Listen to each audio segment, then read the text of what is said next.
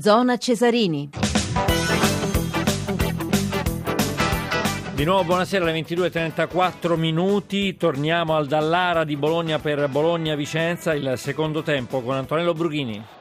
Grazie, grazie a Antonello Brughini. E c'è un'altra, un'altra notizia, eh, chiedo lumi dalla regia. No, abbiamo già l'ospite che è Nedo Sonetti, famosissimo allenatore dal 1974 al 2010, credo uno dei più longevi in assoluto. Buonasera Sonetti. Buonasera. Quante, quante squadre ha allenato lei? Non si eh, riescono boh, a contare. Non lo so, più di mille panchine probabilmente.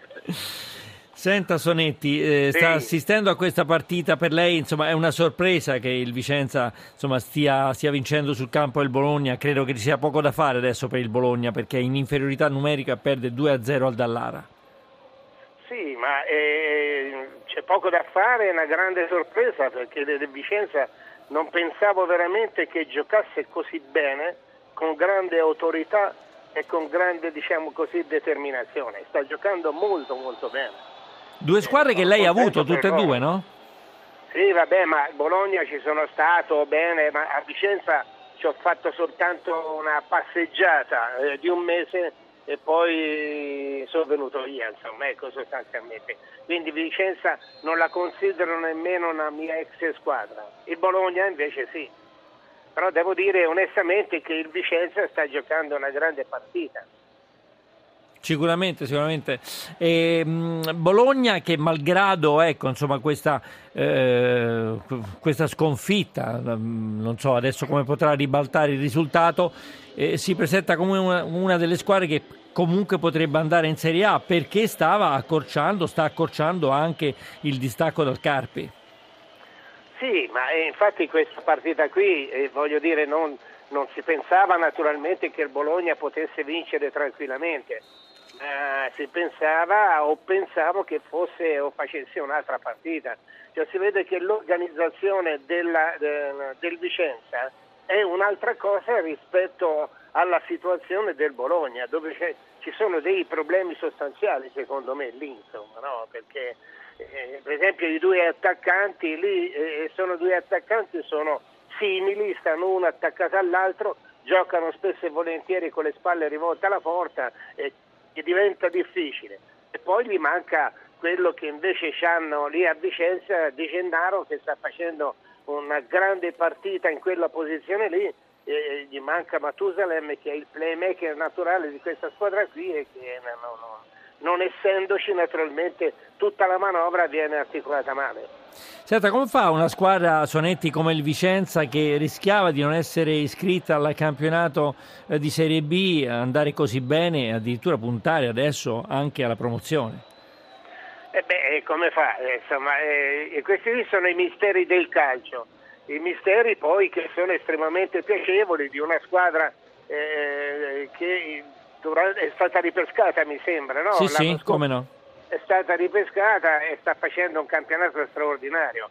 Evidentemente, a parte che all'inizio aveva stentato, poi devo dire che Marino è riuscito a trovare la situazione giusta, gli equilibri giusti e, e insomma, questi ragazzi si stanno proiettando su livelli importanti, anzi potrebbero dopo questa vittoria qui addirittura eh, infastidire anche il Carpi che è sempre primo meritatamente.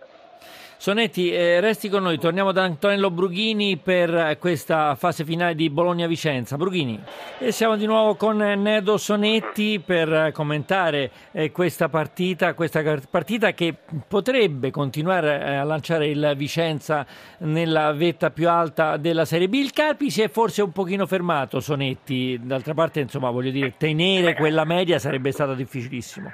Sì, anche per esempio il Carpi eh, insomma, con tutto rispetto e con la eh, bontà di quello che ha fatto fino adesso, è stata una grande sorpresa ed è una grande sorpresa.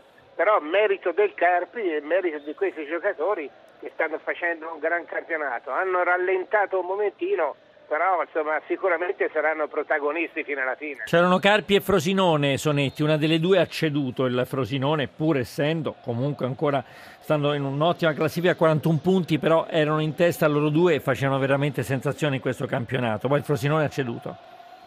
Sì, no, eh, sai, voglio dire comunque bisogna stare attenti perché ci sono ancora tante partite e c'è una situazione nelle quali eh, eh una squadra nel periodo dell'anno eh, ha dei momenti di flessione, come per esempio il Carpi, insomma, no? ha una situazione abbastanza particolare e quindi eh, rallenta un momentino, però insomma, la struttura della squadra c'è, la situazione della squadra c'è e da... ci sono Certo, certo, certo, da molti anni lo Spezia tenta insomma, di, di fare il grande salto, però poi alla fine, cioè, per carità, sta a 39 punti, però non riesce comunque ad andare insomma, proprio in vetta alla classifica. Sì, dello Spezia insomma, è un mistero questa squadra e questa società, perché d'altra parte è una società molto forte e robusta, ha un presidente che è facoltoso, quindi eh, potrebbe fare, anzi lui vorrebbe fare tante altre cose, però purtroppo ogni anno non gli riesce a, fare, a, a risolvere la situazione, forse saranno i troppi cambiamenti, non lo so, Sai, bisogna essere vicini alle squadre per poter stabilire esattamente quello che può essere successo. Però è una cosa diciamo sì, incredibile come lo Spezia non riesca ad esternare le proprie qualità. È vero, nonostante tutte le potenzialità. Io ringrazio Nedo Sonetti, grazie, grazie per essere stato con noi a Zona Cesarini. Adesso fino alla fine di Vicenza, Bologna-Vicenza, Antonello Brughini. Sì, sì, eh, per darti una pausa per questi quattro minuti, solo, solo una notizia che riguarda l'Inter, l'Inter che è passata agli ottavi di finale, e Javier Zanetti, la colonna dell'Inter a parlare, che è protagonista di un film documentario proiettato in decine di sale cinematografiche, dice di credere, di poter arrivare in finale eh, ancora, parlando dell'Inter, naturalmente in finale di Europa League, è un po' invece più scettico per quanto riguarda il terzo posto, dice complicato in classifica eh, per andare in Champions League perché ci sono tante squadre davanti all'Inter, ma nel calcio non si può mai sapere. Intanto, insomma, la sua Inter per Zanetti potrebbe arrivare in finale di Europa League. Ricordiamo che l'Inter, per quanto riguarda gli accoppiamenti, eh, se la vedrà con eh, i tedeschi del Wolfsburg, e ripeto, invece le altre squadre, eh, se, mh, le altre partite saranno Zenit San Pietroburgo, Torino, Napoli, Dinamo Mosca e infine Fiorentina eh, contro la Roma. Diamo adesso di nuovo la linea a Antonello Brughini per Bologna-Vicenza, siamo proprio all'epilogo di questo anticipo della settima giornata di ritorno del campionato di Serie B. Brughini. Grazie Brughini, adesso dal calcio andiamo allo sci, la Coppa del Mondo a Bansko in Bulgaria, il nostro inviato Emilio Mancuso, buonasera a te Emilio. Buonasera Maurizio, un saluto a tutti i nostri ascoltatori. Purtroppo eh, niente gare oggi, niente Super G. Maltempo.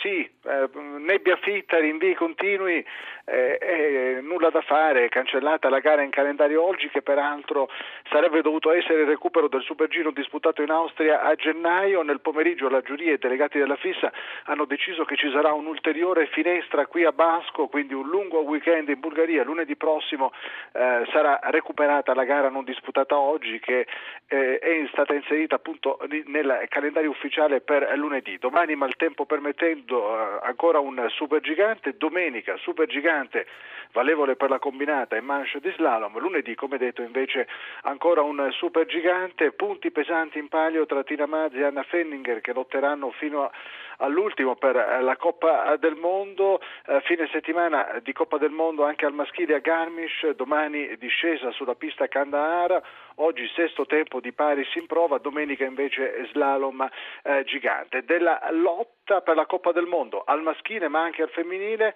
eh, ma anche di tanto altro abbiamo parlato con un grande campione del passato, il lussemburghese Marc Girardelli che abbiamo incontrato nel pomeriggio, vincitore tra l'altro, lo ricorderai Maurizio, di 5 Coppe del Mondo, record, record assoluto. Andiamo ad ascoltare l'intervista che abbiamo realizzato proprio con il grande eh, campione eh, lussemburghese.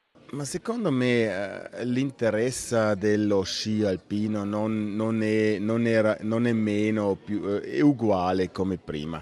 L'unica cosa in Italia, peccato che Alberto non esiste un, un atleta simile, eh, almeno uno che vince ogni tanto una gara sarebbe veramente molto importante per lo sci italiano. Ma... C'è Paris, c'è anche Gross, però come sai eh, c'è stata anche questa cocente delusione mondiale che nessuno se l'aspettava. Tu cosa dici proprio sulla, sul flop mondiale dell'Italia? Anche in Austria, Svizzera. Svizzera ha vinto una, un oro nella libra dei, maschile era più o meno una sorpresa. Oro e bronzo peraltro. Oro e bronzo in una gara solo. Può succedere, sai, eh, c'era Brignone gigante, c'era anche in, in, in slalom in gigante erano chance di fare una medaglia, anche per me era Dominic Paris nella Libera il Super C. Uh, le, la settimana prima Kitzbühel ha vinto una gara una volta sul podio e nessuno poteva aspettare che veramente esattamente nella settimana lui perde la, la forma. Uh, nella lista mia lui era veramente un campione del mondo, ma questo è malchance e eh, la prossima volta si, si cambia. Vedremo poi eh, fra due anni in Svizzera uh, cosa, cosa, accadrà. Rush finale di Coppa del Mondo, sia al maschile che al femminile.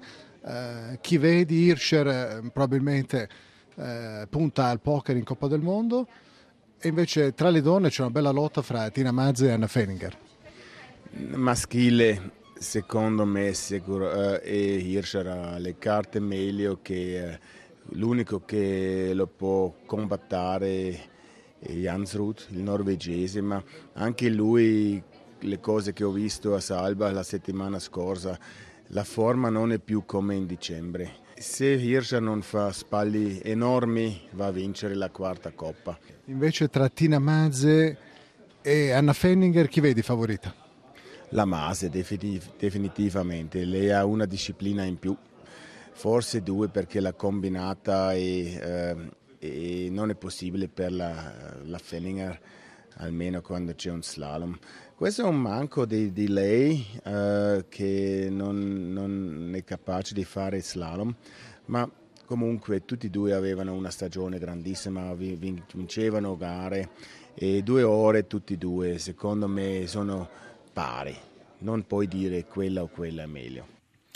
Benissimo Emilio, grazie. Un grazie. regalo agli ascoltatori. È un grande regalo perché Marc Girardelli è record di Coppa del Mondo. C'è, mm. Sì, c'è una curiosità. Sì. La pista qui di Basco è intitolata per metà a Marc Girardelli e per metà ad Alberto Tomba che tra l'altro è anche qui, quindi eh, davvero una pista importante. E che lui giustamente ha citato. Come vedi Emilio anche tu ogni tanto ritorni al passato, non solo questo vecchietto che sta al microfono. Grazie, grazie a Emilio Mancuso, il nostro inviato a Basco in, eh, per quanto riguarda lo sci, la Coppa del Mondo. Siamo quasi in chiusura. Io vi ricordo per quanto riguarda gli altri sport che domani si terrà il Sei Nazioni alla terza giornata a Murrayfield. Eh, L'Italia affronterà la Scozia alle 15.30. C'è anche una bella finale di tennis sul cemento veloce a Dubai eh, tra Roger Federer e Novak Djokovic che hanno battuto il croato Koric 6-2, 6-1 Federer, mentre Djokovic si è sbarazzato in semifinale eh, di, del ceco Thomas Berdic per 6-0, 5-7, 6-4. Da seguire domani anche l'anticipo della Serie A eh, Chievo-Milan alle 20.45. Bene, a questo punto eh, siamo in eh, chiusura vi saluto e la linea va al GR1.